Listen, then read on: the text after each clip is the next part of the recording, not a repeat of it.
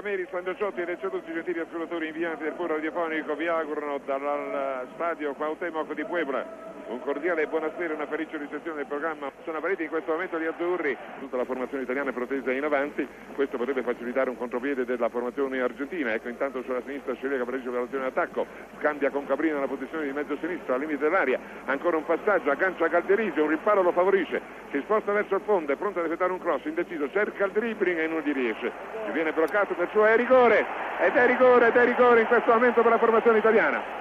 È partito improvvisamente un rigore per la formazione italiana, diciamo che non è stato un rigore clamoroso, però il rigore c'era, gli estremi di rigore c'erano senz'altro. Calcio di rigore che sta per essere battuto, vediamo che i giocatori sono schierati ai margini dell'area di rigore, è Altobelli che si appresta a battere la massima punizione, tutti i giocatori al limite dell'aria, rincorsi Altobelli molto debole, rete, rete dell'Italia. Al eh, settimo minuto di gioco del primo tempo l'Italia è passata in vantaggio.